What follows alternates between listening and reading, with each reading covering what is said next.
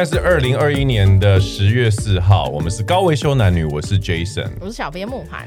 然后我们今天来了一个特别来宾呢，他的名字非常的巧合，跟上一个来宾也一样，也是哦，真的叫做 Peggy。哦，好，嗨，嗨，Peggy，say hello，Yeah，我们有两个 Peggy。对，哦，真的好。那我们的那个高维修小姐目前已经在她的那个 quarantine 的尾声了，她快要期满出狱了，所以我们就期待她的回归，因为她还没有回来嘛，所以我们就这几集就请了来宾来这样子。那今天这个来宾比较特别，因为老实说，这是第一次有史以来高维修男女这个频道第一次请到一个我跟小编慕寒算是不认识的一个人嘛。我们因为这个节目才认识这个来宾，应该这样讲，因为往常要不是我的朋友，不是你的朋友啊。对啊，我们就是很贫穷的那种节目。就是从自己的朋友里面，不会啊，Podcast 好像都没有在收钱的。对对对，好像所有都是这样。呃，我以为他刚刚说，哎，这没钱吗？对，这这个节目没有钱。那 你知道，就是高手在民间，所以我们的就是穷人有穷人变通的方式，我们就要从自己的朋友里面找高手。哎，By the way，前阵子前几天，他是一个 YouTube，他给我一个建议，他就说，哎，你要多找一些就是红的啊。有名的、啊、流量高，你就可以跟他的流量这样。我们唯一高的流量是阿尚啊，阿尚流量真的蛮高的。我一开始当然以前我就晓得这件事情，可是从大家都知道。对，可是我其实想了半天。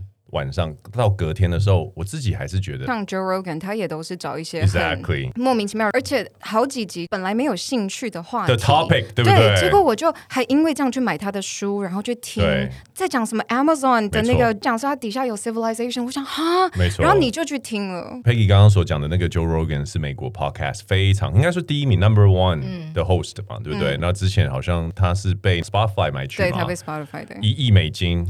签约金呀，But anyways，当然我们不是他了，只是我想要说的是，虽然蹭流量蹭流量的做法，但是对我们来说，我觉得找到有趣的主题跟人才是重点。讲到这个今天的来宾 Peggy，因为老实说是本人在滑 IG 的时候。我觉得好害羞。我滑到 Peggy 的 IG，我觉得新的 IG 出来的时候，推到介绍的前面嘛，我进去看，其实他的 follower 老实说，现在还没有到非常的多。哎，你什么时候开始开这个频道的？两个月前。我想，哎，一个漂漂亮亮的女生，当然先被画面吸引进去之后。我听了他在讲英文跟中文的时候，我心中油然而生一个非常强烈的好奇心，就是他是谁？我觉得只要听众有听到我们这个节目，然后去搜寻 Peggy 的 IG，讲一下 Chinese fluency with Peggy。可是可能 soon 我会改成 Mandarin fluency with Peggy，那这等下再讲为什么。好，那你要讲一下拼音，就是、oh. 对，你要拼给。观众哇，那我现在万一拼错怎么办？呃，C H，反正 keywords 就是 Chinese 跟 Peggy。我们说明栏也会放嘛。好，OK，好。任何人只要听到这一集，或者是看到 Peggy 的 IG，一定会跟我有一样的感觉，就是怎么可能？她号称土生土长台湾女生。哇，我连看到外表都觉得，嗯，这个应该是。哎，可是真的土生土长，而且台语讲得很好。这我认证过。我的这个好奇心呢，就是私讯他这样。嗯。但是我觉得 Peggy 蛮 nice 的，也因为他现在没太多人 follow，所以他也。好妖哦。对，他还会回 inbox，你知道这种就是未开发的 IG 网红就是这样。如果他有十万人，可能就看不到我的讯息。但是 anyway，他有回我。那一来一往之中，我就非常希望他来上我们的节目，因为我本人对于声音非常的敏感。那好的声音对我来说是一个很加分的事情。因为我们上一集在讲滑雪，他就是很在乎人家穿衣服。我今天在回听的时候就发现说，嗯、因为我们两个人的凯龙星。都是金牛座，嗯，凯龙星什么叫凯？OK OK，就我们这个节目，我们这节目有时候会对会带进星座。凯龙星是每一个人的星盘都会有的一颗星。凯龙星跟金牛座人最在乎就是外在。哦，你是金牛座？我不是，我是摩羯座。但是我的我某一个星是很 indicates，我是外貌协会。这个星是世代星，就是凯龙星在金牛座，嗯，那就很在乎外表，嗯，声音点，就是他跟人际往来的时候，他最在乎什么，他自己的形象跟别人的形象。对，这个是金牛座的特色。我听不出来他到底是要亏我还是。他包把它包装成一个非常专业的书，我当做是对我的 compliment，是对绝对是会来这个节目的，一定是有经过凯龙这个坎。我就因为被他的声音还有他的内容吸引之后，还有外表，of course，然后就邀请他来。那他很很大方的就来上我们的节目。如果你们去看他的 IG，你会发现他非常非常神秘。这个神秘感是来自于什么呢？来自于第一，他的整个英文的发音，还有他的咬字，整个完全就是像老外，完完全全就像在国外土生土长，不是在台湾土生土长。但是他又说他事实上是在台湾。OK，这是第一个谜团嘛，哈。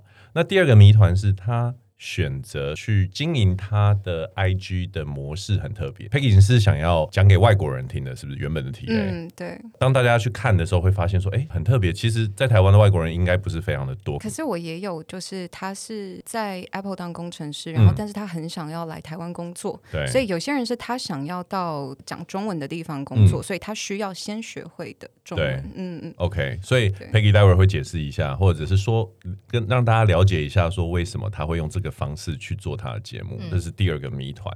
然后第三个谜团就是说，其实我想要切入的一个点是，身为一个女生或者是一个女性的，无论是 YouTuber 或者是这些 KOL，或者是 anyways，我觉得任何一个女生都可以听听看 Peggy。一方面有一个公众的形象，一方面保护自己。大部分的人的 impression 就会跟我的一样，第一个印象就是，哦，你你好像是在教英文，或者是你在教老外中文，你是在教语言的。对啊。那为什么你一开始会想要做这个频道？有很多个原因啦，就是其中一个是，比如说，呃，你现在看到很多的那种像 Netflix 或者是一些韩团，他们在国际上面，嗯、尤其越来越多的美国人喜欢，然后甚至会被邀请去，你就是会。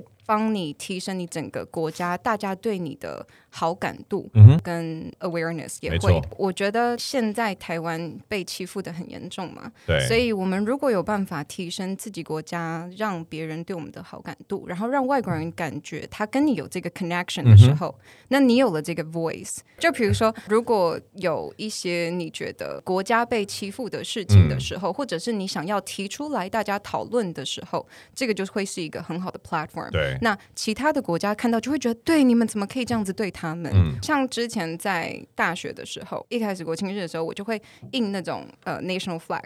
然后我会把它剪到小小小小的，就是像一个人家去参加 FIFA 什么都，会在脸上有那个贴纸。小国旗。对对对对对，我就会剪很多个小国旗，然后分给我的好朋友。我在读书的时候，我是跟志同道合的人做朋友，所以不管他的国籍。对，不管他的国籍。可是很明显，就是比如说中国人，就是一定他们就是羊群嘛，就是一定要一起。他 们就是羊群。你真的把随便一只抓出来，他们都是好像啊，他就 对啊，就是一个小弱鸡。可是全部一整群在一起的时候，就好像感哦，你怎么样？你怎么样？你怎么样？但是他们其实。某一个程度，他又很想要融入这些，好像比较 international 的 group 里面。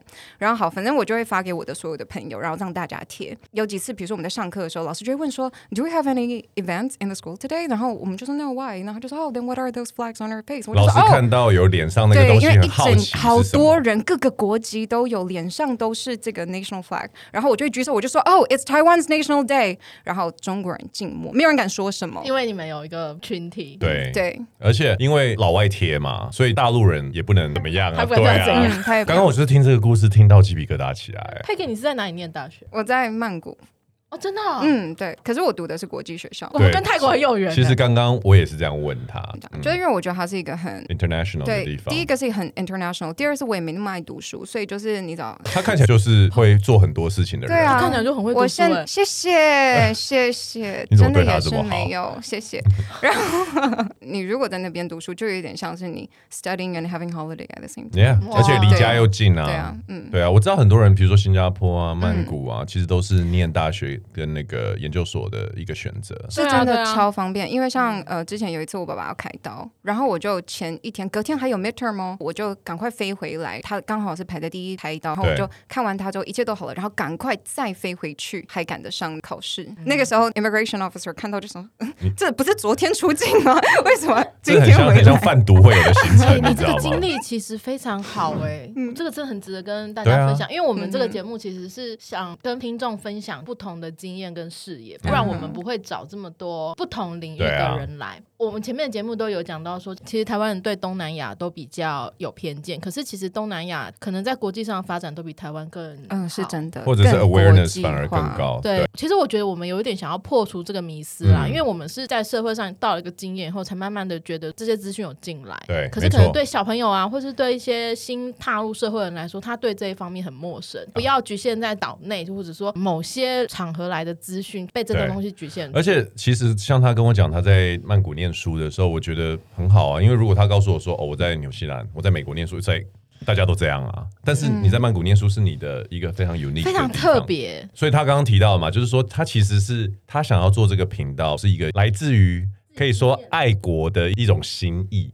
尤其你如果出国过，你其实就会有很很明显的感觉，很深的这个感受。比如说，像我是因为我交的朋友在班上，可能就是有一些是成绩很好，不是我，然后所以老师很爱他们，所以他们在班上势力也蛮大的。这种感觉就是你知道，都会有那些 star、嗯、star 学生，他们比较不会来挑战我，尤其我又做这样子的事情。可是我也会有其他的朋友，因为我们是国际学校，然后所以老师就会有的时候讲到某一些主题的时候，就会说：“哎，那我们来看一下我们这个班级里面有几个不同的那个 nationality。”然后就在数的时候，比如说假装九个好了，老师说：“哦，我们这个总共有九个国籍。”中国人就会举手说：“No, it's eight because Taiwan's part of China。”他直接就跟人家对干呢，很爱吃人家豆腐。对啊，中国真的是会这样。你在国外的时候会遇到这种问题吗？我还好，老实说，我比你大蛮多的啦。所以说，其实我。那个时候中国人的 ego 还没有这么大，嗯，这是第一个。第二个是因为我们前面我觉得他有没有在他的 ego 也跟他的羊群有关系，他有没有在羊群里，Exactly. 他自己一个人落单，他就安安静静的。对，没错。那另外一个点是，其实以前有一集就是在讲到 racist 的这一件事情的时候，我本身是一个感受到被 racist 的能力很弱的人。You know what I mean? It's like 对那一集我们讲的例子就是说，比如说有人看到你，然后就说哦、oh,，You're Bruce Lee，觉得被歧视的人就会觉得说，哦，你为什么 stereotype 我？不是每个 Chinese 都是 Bruce Lee，right？、嗯、但是我听到我会说呀呀呀，所以就是 老鼠屎，你就是疯子，没有。所以我是那一种，就是如果你现在回想起来，呀、嗯，yeah, 我可能常常被 racist，but then 我长大的过程中我没有那个 trauma，可是我觉得这样也很好，就是很强、啊。对我来说。说我觉得 stereotype 或者是这种既定印象，嗯，我比较把它当做是我的工具，嗯、而不是我的 obstacle，、okay. 哦，不是我的障碍。所以说，一旦是一个工具，我反而会从这个角色中再去 expand 我想要营造的角色，而不是在最一开始前面的时候我就 cut off。而且如果有时候其实你就自己拿来自嘲，或是就是 make fun of it，其实反而会拉近你跟这些人的距离，他们会更想要认识你。可是我觉得有一个重点就是，其实 Peggy 讲到，就是你自己就像笑话一样嘛。我觉得任何人都有权利嘲笑他自己，无论他自己长得很矮、长得很丑、很胖，自嘲是最高级的笑话。可是我觉得这不代表别人可以用你拿来嘲笑自己的东西，或者是拿来数落自己的东西来把你当做一个笑话。对，我觉得这是一个很重要的精神。其实刚刚他已经带出了我第二个问题。为什么英文这么好？现在听到这个地方还没有转台的观众，应该已经听得出来 Peggy 的声音除了很好听之外，你不要再讲了，因为万一这样子，然后人家会觉得真的也还好。我跟你说，你相信我的耳朵，真的。你干嘛？哦，好哟。也听得出来，他对于英文的发音非常的自在跟流利。对啊，为什么一个号称自己在台湾土生土长的人，我没有号称我是真的台湾土生土长。哎，你不是说你特别？等一下，等一下。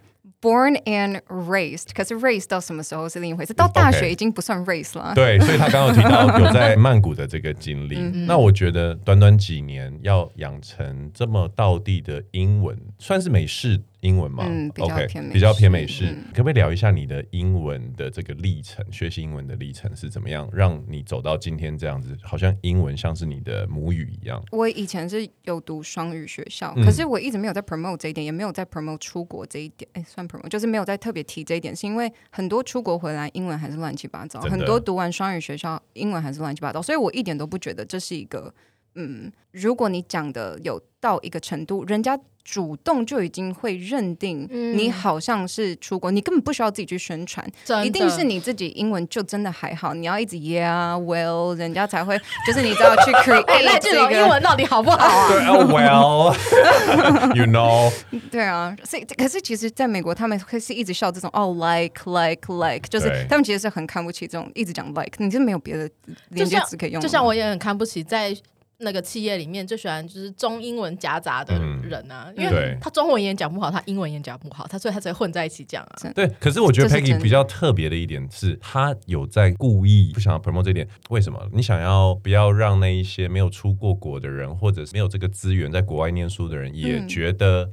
对，我想要他们知道，就是这跟出国没有关系，这跟有没有读双语学校一点也都没有关系。我很多有关系？跟你自己的练习是真的。比如说，对我自己有效的一个，我觉得听起来可能有点好笑，就是 tongue twister 那个绕口令。嗯，真的真的，因为你中文也是啊，进阶的感觉、哦。没有没有没有。呃，好，那你如果一开始不要用那么难的话，你就是拿随便任何一个文章，嗯，你就。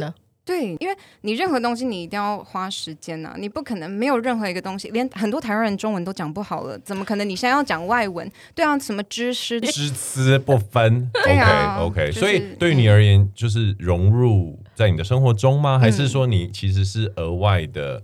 我自己额外花很多时间，OK，是真的，其实就是很有兴趣。嗯，对，我觉得是自己的兴趣，然后呃，自己花很多时间。你什么时候发现你的英文是比也许同班的或者是同年纪的人好？说英文比较好是真的是没有，因为我们学校的人英文真的都很好。我相信，我相信。可是发音的部分的话，是国小就其实都差不多大，嗯、所以我也没有一直都不讲出国，就是因为我的发音跟语调其实是跟出国真的没有关系，而且更何况我根本去一个不是讲英文的国家，所以对，对啊，虽然读的是国。国际学校，但是嗯，对，跟所以你有没有什么？比如说以我自己为例好了，嗯、我的比较特别，我国小是念双语幼稚园，嗯，我完全不记国小念不不不，对对不起，我的中文也好烂。我幼稚园是念双语的，嗯，原因是因为我妈妈当时在那个学校当体育老师，嗯，所以我就跟着去念了这样子。国小到国一的时候都是台湾的义务教育，所以其实英文就是跟普通的人一样烂。刚开始去加拿大的时候，我英文超烂，我连水果就是 fruit。是什么我都不知道，就是 fruit 这个字代表什么意思我都不晓得。可是，哎、欸，有这么烂哦？很烂。我是很我是很会念书的学生，可是我就是我只会考试。可是我在一开始跟外国人接触的时候，我觉得对我而言最大的 realization 就是我发现我我小时候的双语学校让我跟白人讲话不会害怕，嗯，我不会觉得外国人很陌生，或者是不同肤色的人很奇怪。光是这一点，我就从我上学、交朋友等等，我觉得就有帮助。所以我就是很好奇，对于你而言，因为你一定从小就知道说，哦，有的人是念只有中文的，那你是念双语的。嗯。可是这么多念双语的人，也不是每个英文都很好啊。那你是从什么事件或者是什么什么时间点发现，你好像在这件事情比别人做的更好，更有天分？这样子，嗯，我有一点想要 correct 的一个这个，okay. 我觉得不是因为我做的比别人好，是因为我对这个有兴趣。兴趣，对，你什么时候发现你也对这个特别？国国小的时候，啊，OK，嗯，然后就是因为双语学校，我们是半天半天，oh. 半天的时候是上中文，就是你用中文上所有的课程，OK，然后另外半天的时候你是用英文上，就是美国的课本上 science 啊、math 啊、reading 啊这些的。嗯，那所以那个时候我就觉得哇，好有趣哦，就是好多很好多的 topic 都很有趣，而且可能也是整个学校的就是校风。氛围，就是，嗯，你会让你觉得你是。我现在很注意不要讲英文，乐在乐在学习当中的，就是你不是被迫学习。哎、欸，可是应该有些同学是比较喜欢中文的上课，有的同学比较喜欢英文，还是说真的每一个人都对英文是很有兴趣？这个我不知道其他同学，可是就像有些人是对篮球很有兴趣，嗯、有些人对什么很有兴趣，我就是对语言特别有兴趣。OK，是语言，对，你就会多练习啊，越有兴趣，你越有成就感。我一个很要好的朋友，他后来念北一女，我记得早上都要听空中英语教室。就是你要听跟念，他的没事就是一直在，他乐此不疲，他对这件事情，他不觉得那个是在读书，我觉得他就是觉得那是一种知识的吸收。哦，只要你有兴趣，你的学习方式就会变得比较不一样。而且有一个很很妙的地方，是因为刚刚 Peggy 讲到。国小这个阶段，我相信，如果你是在台湾，你就算去念双语学校，你回到家里面的环境，我可以请问一下，你家里面应该不是讲英文的吗？不是，不是讲台语。所以说，很多人会讲环境很重要。可是，其实我觉得有些父母想要让小孩子学会外语这件事情，会卡在一个点，就是啊，我家没有这个环境，你对英文有兴趣，对外语有兴趣，然后有在教英文。关于环境这件事情，你觉得怎么样可以让？想要把这个语言学好的人，你有什么建议？你自己是怎么走这条路？嗯、呃，像我现在教的小朋友，很多的问题一开始都是。是爸爸妈妈很希望他英文好，可是他不鸟你，就是妈妈会都希望妈妈会一直很引导他说：“哎、欸、，How are you feeling today？” 或怎么样，然后他就说：“嗯，很好啊，今天学校。”哦，真的有妈妈做到这个程度，我我我很很努力。我小学一年级就被抓去芝麻街。问题是你妈妈用英文问你，你应该会讲英文吧？我应该是不会啊。我妈那时候是在英文美语教材公司当会计，所以我妈妈是一次买了六年的英文教材，然后我就想办法让我在四年级的时候被留级，我就说：“哎、欸，那我休息一年好不好？”妈妈就很生气，就再也没有进过英文补习班。Oh. 我自己的转变其实也是这样，我的个性是，嗯、呃，你如果硬要。逼我做，我就死不做给你看。像以前国中啊，老师真的真的真的，老师就是比如说你如果不写功课或你怎么样，你就去罚站，我就站给你看。我觉得不写你能怎样？你这么叛逆啊？对啊，你没有办法用任何的方式，你处罚我怎么样都没有办法。我不做就是不做。哦，你真的很有自己的想法。那但重点是，我还是会配合。然后，所以像以前就是我妈妈一开始，其实她也是用这种逼的方式，就是我是从幼稚园开始，幼稚园下课然后再被接走都没有办法回家哦，然后就就去补英文。然后那时候是我英文最烂最烂，只要我是被逼着做，我就不会觉得。幼稚园就开始补英文了，对，然后幼稚园就要补习耶。我现在的学生也都是真的，嗯，Oh my gosh！所以其实你经历过一个对英文没兴趣，嗯，就是被逼着学。可是之后，比如说到双语学校的时候，我一开始进去就因为英文烂嘛，所以你根本听不懂。然后再上 science 啊什么时候我就睡着了。然后回来，我妈就问我说：“哎，那你学校上课怎么样？”我说：“哦，我不知道，我睡着了。”然后我妈就说：“好吧，那就睡吧。”就是。你妈也放下了，我也不知道为什么，他可能就放弃了吧。就是他那个时候，可是那个时候我就觉得，诶，他不逼我了，诶，就变成我是真的有兴趣，你我就会很投入、很投入的去做我很有兴趣的事情。你的兴趣就突然长了出来，对，对就因为妈妈不逼了，真的真的。我觉得是不是也是那个环境让你觉得这是很多新奇的资讯？对，真的，因为太好玩了。我们学校有好多好多的不同的活动，OK，比如说有 Halloween，然后有各种不一样。每一次我们的那个活动都办的好大，然后我们学校又分成四个 houses，跟那个。真的真的对对对，跟哈利波特一样。可是我觉得这真的超有效。我们还有 houses 跟 houses 之间的篮球赛，各种比赛。你真的每个人都会哦，我是 Sequoia，我是 Cedar，然后就是群体认同。对对，你在班上哦，你就会很努力的一直回答，因为每一个班我们不分 group，你的 group 就是你的 houses，你每个人是 represent your houses。真的。对，每一个 houses 会分布在不同年级的不同班级里，所以大家就努力举手，努力得分。哎，我已经毕业很久，所以我不知道现在还有没有这件事情。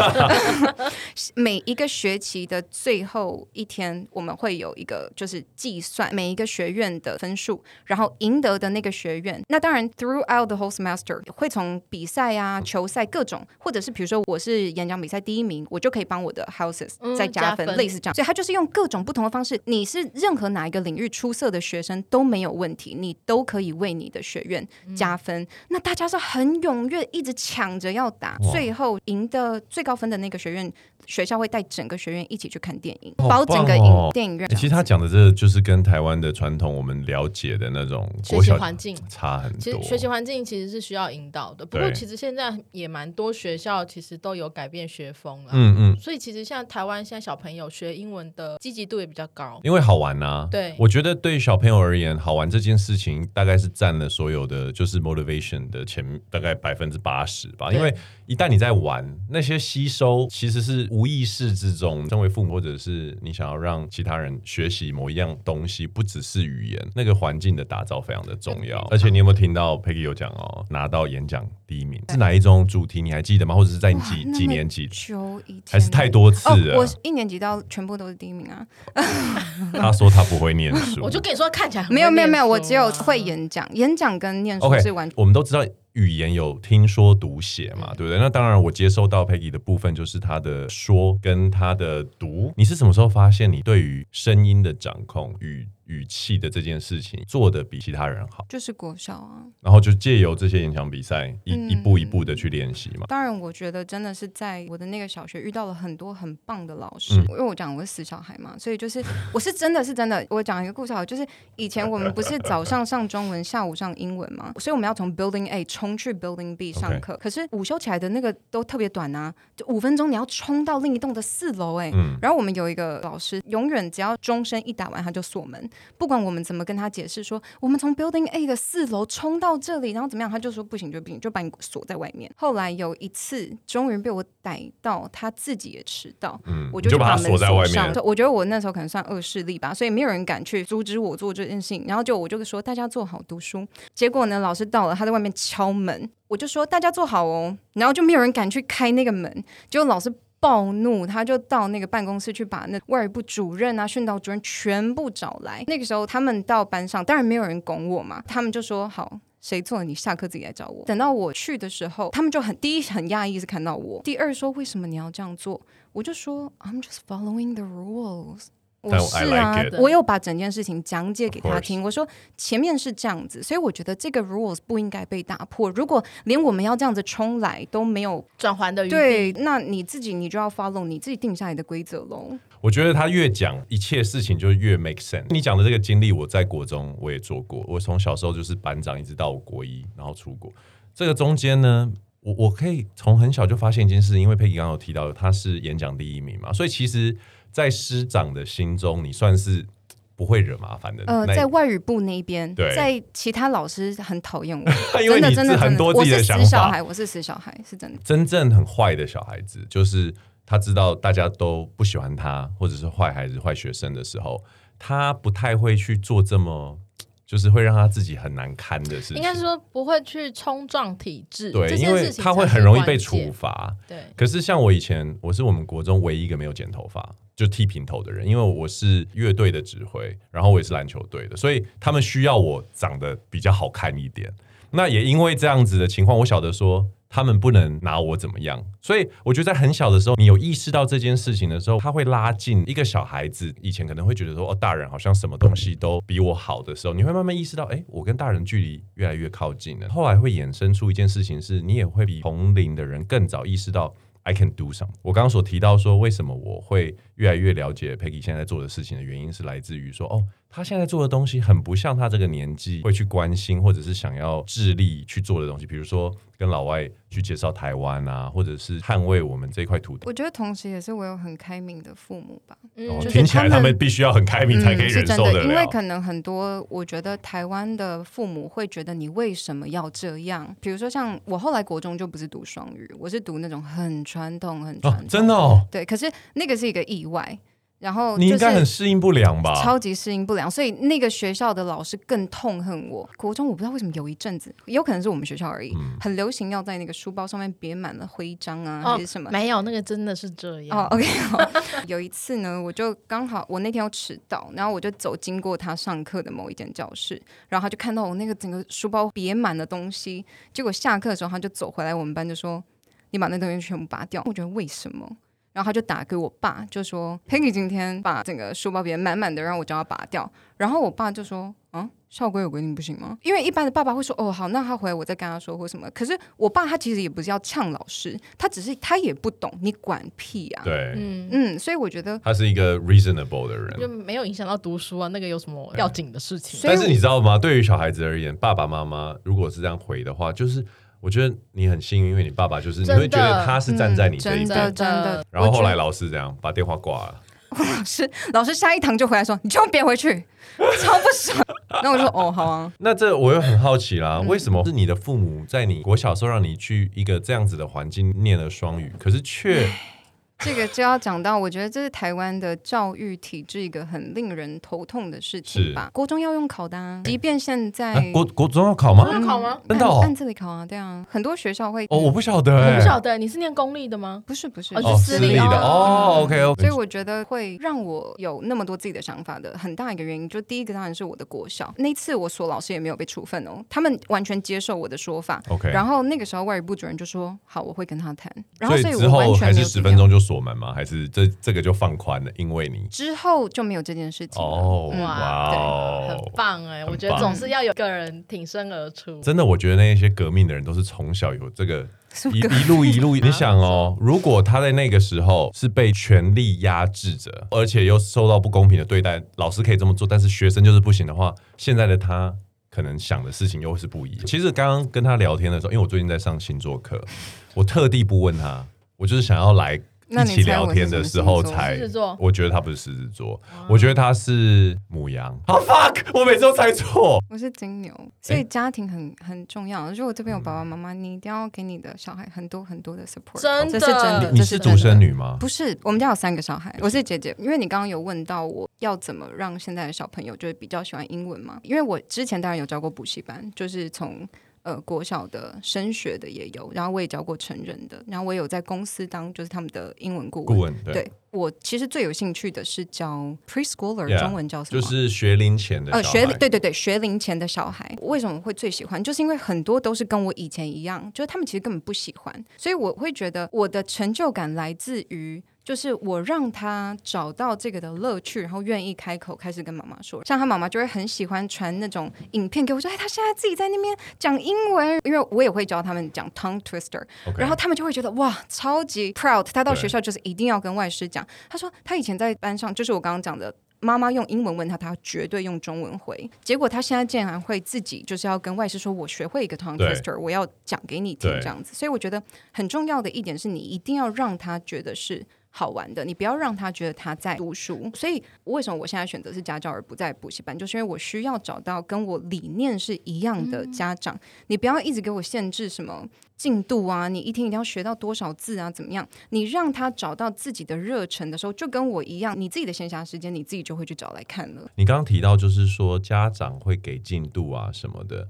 现在的家长普遍让小孩子在学英文的时候，他们的心态是怎么样啊？我的很幸运都是只希望他们快乐的学习。当然，如果有挑过吧？对，我挑过的。但怎么找到你这个老师呢？他们用什么样的方式？还是有什么平台，还是什么之类的？呃，我之前一开始会丢一零四，我也会看他的简介嘛。嗯，那我们就会一定要先试教。第一个，我的说法当然会是说，你也要看你喜不喜欢我的教法。那同时，我也在选家长。如果这个家长他很死板，他一定就是要小孩一定要怎么样，OK，那我就不，或者是很没有礼貌的。这就是双向面试啊，不只是老师要被面试，老师也要面试家长。嗯，是真的是真的。虽然说我们都知道，让小孩子在有兴趣的前提之下学习一个语言最快，那现实的考量呢？因为对很多家长而言，他想要面对的焦虑就是，比如说升学或者他语言能力这一块。嗯、那这边怎么去找到一个平衡呢、啊？升学啊，但我要说真的，很多台湾学生升学考试英文都考得很好，可是这不代表英文真的好。你有一个你想要教会学生的，就是第一让他喜欢英文，嗯、第二是让他真的可以把这个变成他使用的工具，而不是只是拿来考试这样。嗯、对对，所以我现在也不教升学班的，有一个很大的原因，就是因为我不想要变成就是这个这叫什么？帮凶，真的是一个很有想法的人。他，我觉得他有一种正义感，他有一个理念。因为我教过升学补习班，就是真的，你就是一直印题库给他，一直考，一直考，一直考，就这样子。就像你讲，台湾人要考笔试，要考高分没有问题。在整个东亚圈，其实台湾的笔试成绩是很好的，问题就出在口语的表达上，其实没有日韩这么好。嗯，对啊，没有日韩好吗？没有。嗯他们虽然发音不好哦，但是他们敢讲，他们讲的方式也比台湾人顺畅。这个其实今天我在听其他的 podcast 有听到，台湾本来就是一个相对来说比较没有那么国际交流的一个国家了，那也反映在我们的疫情之前为什么可以控制的这么好身上。这这是真的，这是真的。慕涵讲的没有错。其实其他的国家，你像韩国人好了，他们其实已经站在世界大国的那个族群里面了，所以他们国家无论跟外国人做生意啊，或者是语言的交流等等都会比台湾来的多，日本就不用讲。娱乐圈其实可以反映出来，就他们海外的远见其实比台湾早很多。对，也在于是说他们可能在国际贸易啊，在政治上早就已经出去了。其实讲到娱乐，我观察到一个很有趣的东西，就是。只要是华文明星到好莱坞，就会特地一定要讲华文。可是你观察日韩的明星去好莱坞演，他们就讲英文啊。你不觉得这是因为有人在背后施压吗？对啊，对啊。我觉得这一点是一个很有趣的东西。说表面上看起来讲华文好像很好，可是他后面的那种心态反而是一种，我个人啊，我觉得是更自卑的、更自卑的反应。所以我一定要黄种人来讲华文，才等于不是辱华。但是其实。Who cares？就只有有人特别给。可是他越这样，其实越得到别人的反感。是啊，没错，因为他强压这些东西。那我想要问关于英文学习的事情，我就是有点害怕讲英文。OK。然后我在一个很紧张的状态的时候啊，我会讲出法文。你法文好吗？你会法文？我会法文。你会法文？我有学法文跟日文。我觉得你是谁啊？我不认识。我一直没有讲，对不对？我好像这十年来都没在用法文了，所以也是都还给老师。但是我会很自然的哦。看到白人就会讲出法文，语言好像真的就是这样子欸。我觉得如果你很喜欢这个语言，或者而且其实我觉得每一个语言都有不同的 vibe。对，没错，嗯，没错。所以有的时候，其实像我也是啊，我在不一样的情况，那时候脑子里闪过的语言是不一样的。就我旁人听起来，我觉得很合理啊，因为法文对你来说比较亲近啊。Peggy 的台语听说不错，真的啊。他前面讲两句话，我就不敢再跟他对下去。我知道 Peggy 已经毕业很一段时间了，嗯，但是你大学念的其实并不是语言教学，跟商有关系。为什么大学毕业之后反而？又回过头来，因为对于英文是兴趣，你喜欢，你把它做得很好，你讲得很好，of course，这这就是你的兴趣嘛。可是你明明大学念的专业是另外一个，然后现在你却把这种语言教授变成自己的职业，为什么你就做这个决定？我觉得只要你是商学院回来。你都会有一个理想，你很想进大公司，没错，真的。对.但我有啊，我有做很短很短的时间，但是我就真的没有办法适应那样子的生态。怎么说？就比如说，我们是对国外的公司，所以我们每天都要有报告给香港那边嘛。比如说我在写英文的时候，他就说：“你这正式文件，你不应该啊。”他他修改我英文的地方，真的是会让我会觉得算了，因为我我又很懒得跟他争，我会觉得我跟你讲，我在跟你争这种东西，真的很降低我的智商。我写 shop，他说你这应该要写 store，拜托，shop 是 British English，store 是 American English，、嗯、这根本没有哪一个比较正式，哪一个比较那个，没有什么意义啊。对，Okay. 就是你这样去 pick 我这种东西，当然好，我觉得我现在讲这个，可能很多在职场上的人就会觉得我是草莓族吧。可是就是真的是这样不会，就是、我觉得大部分人会说对，就是这样，就是很浪费时间的事情一直在做，或者是比如说，因为我刚进去，我是菜鸟。嘛，那他叫我做的事情，我当然觉得哦好，我帮你做。然后我做完之后，我刚刚都在忙他的东西哦，他突然说：“哎、欸，那、啊、你那个报告什么时候交给我？”我想你被狗打到吗？刚刚狗打到，I never heard of that。没有，因为台语，但因为我每次讲台语，我阿妈都说你怎么只要跟他不当那恭维了。他好像 LA Boys 的那种氛围，你知道吗？对啊，没有，因为我阿妈教我跟我说不可以这样说，所以我自己稍微修改了一下。然后，所以我那时候就觉得你太荒谬了吧？我是我把他交代给我的东西，他其实是主管在叫他做的事情，哦、他在 pass 给我，嗯、我帮他做完给他的那一秒，他说：“哎、啊，你那报告什么时候给我？”我那时候真的想杀他哎、欸。然后所以你遇到一个不好的主管，他也不是我的主管，我们是同样一个 OK，，他比你 senior 一点，嗯，他他比我早进去。OK，那你就换另外一个工作啊？还是没有解释说为什么回来？我觉得应该要这样讲，你要选择每一个工作的时候，你要看一下你的主管，可能已经在里面做十年八年的主管，他现在的状态哦，是不是你八年后、十年后想要的样子？哦，那他们真的是每个人都没有时间约会，然后。整个生活就是工作，工作，但是他们很引以为傲。OK，就是比如说我们在教育训练的时候，然后主管就会说：“你知道我的朋友都在聊什么吃饭呢？聊什么？可是你看，我们都在聊一些商业，我们都在聊工作。嗯”然后我就心里想说：“哇，you got no life。”我说真的，他们是很 enjoy 在里面，他们很引以为傲。嗯，连那个时候我要离职的时候，当然因为我整天要盯着那个。荧幕嘛，因为我其实近视很严重，我真的没有办法这样子。然后我就说我没有办法这样长期一直盯着电脑。他们就有点揶揄我说。哦，那这样你可能你要去哪里找不用看电脑的工作？这样你可能就要做一点劳力的工作。哦哇！然后我那时候心不会，我心里想说哇，你太可怜了，我才觉得你在做劳力的工作。哎，其实没有见过世面的人。他他讲这一点，我真的觉得很棒。嗯、我自己有同样的经验啦。我大学毕业的时候，我一直觉得说我以后的工作就是要每天穿着西装，然后很帅的，就是在某一个国际公司这样。但是也是差不多差不多两三个月，我发现我超讨厌穿西装。之后我才意识到，跟 Peggy 讲的，就是说这个不是我想要的生活。因为这些人、这些前辈，的确就是像你讲的，你未来人生的缩影。其实看这些人，就差不多是那样。而且我看我同事屁股，屁股，哎，这可以讲吗？就是你坐很久，哎，他屁股就会变大。他其实是很瘦的人，然后可是他们都没有时间运动，可是我又很需要运动。运动对，然后所以我后来就在想。那我要做什么样的工作，可以让我可以自由调配我的时间？因为我又很喜欢自己煮东西，因为我会控制我自己的饮食嘛，所以。这些都是我现在都可以做到。以前我上班，然后坐公车经过那些很漂亮的公园或哪里，就会觉得哇，好幸福，我可以在那里跑步的人。嗯、然后，可是我现在就在做我那个时候向往的事情。我现在就是可以自己有运动的时间，然后呃规划我自己的生活。所以后来才会选择，就是我还是要家教，因为这样我就可以自己做自己的 schedule，比较有弹性。对对对。OK，因为他还没三十岁嘛，等于是说大学新鲜人到三十岁这个门槛中间的这一个族群，我觉得这一点其实蛮适合有在听 Podcast。如果你也是差不多在这个区间的话，可以去思考的一件事情。我觉得大部分还是会习惯这个体制，然后去适应这个体制，嗯、就是一定这种人是绝大部分啦。因为就算有这样的觉知，你有些人还是过得比较辛苦一点，嗯、因为他还是必须要，比如说可能对于收入跟支出有一个考量，他必须要去适应这样的体制。像 Peggy 这样子的模式，这样的一个思考，其实我觉得我看到的一点最重要的是。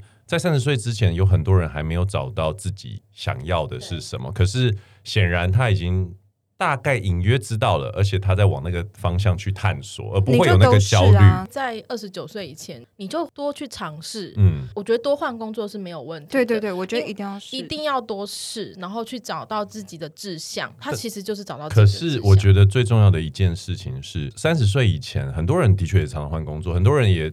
很清楚知道自己不要什么，但是要什么要什么这件事情并不是这么多人知道，所以就是找到志向啊。从 Peggy 身上，起码我感受到的一个氛围是，我觉得他没有太多的焦虑在身上。你有没有意识到这件事情？我有哎、欸，很多的焦虑啊。我们下一集讨论一点人生志向经验做分析，还有那个关于 Peggy 的焦虑。对啊，我们可以来分享一下土星回归的事情。好，那我们今天高维修男女就到这边了。我是 Jason，我是小编慕寒，我是 Peggy。我们下期见，拜拜！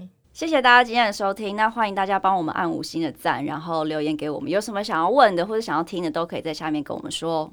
不管你是在哪边听到我们的节目，欢迎你到 SoundOn、Apple、跟 Spotify，还有 KKBox 跟 Google 上面去收听我们的 Podcast。